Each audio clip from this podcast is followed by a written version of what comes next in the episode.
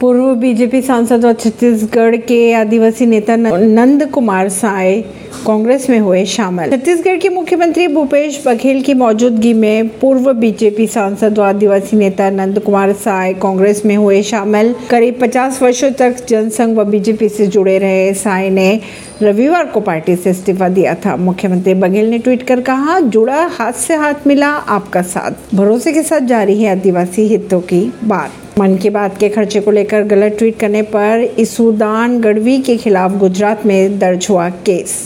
हर महिला के सम्मान की लड़ाई है। दिल्ली में धरना दे रहे रेसलर से मुलाकात कर सिद्धू ने कहा। भारतीय कुश्ती संघ के प्रमुख ब्रजभूषण सिंह के खिलाफ यौन उत्पीड़न के आरोपों को लेकर जंतर मंतर पर धरना दे रहे पहलवानों से कांग्रेस नेता नवजोत सिंह सिद्धू ने की मुलाकात। उन्होंने कहा, पॉक्सो एक्ट में दर्ज केस गैर जमानती होता है और फिर अब तक की गिरफ्तारी क्यों नहीं की गई? ऐसी खबरों को जानने के लिए जुड़े रहिए जनता रिश्ता पॉडकास्ट से। परवीन सिंह नई दिल्ली से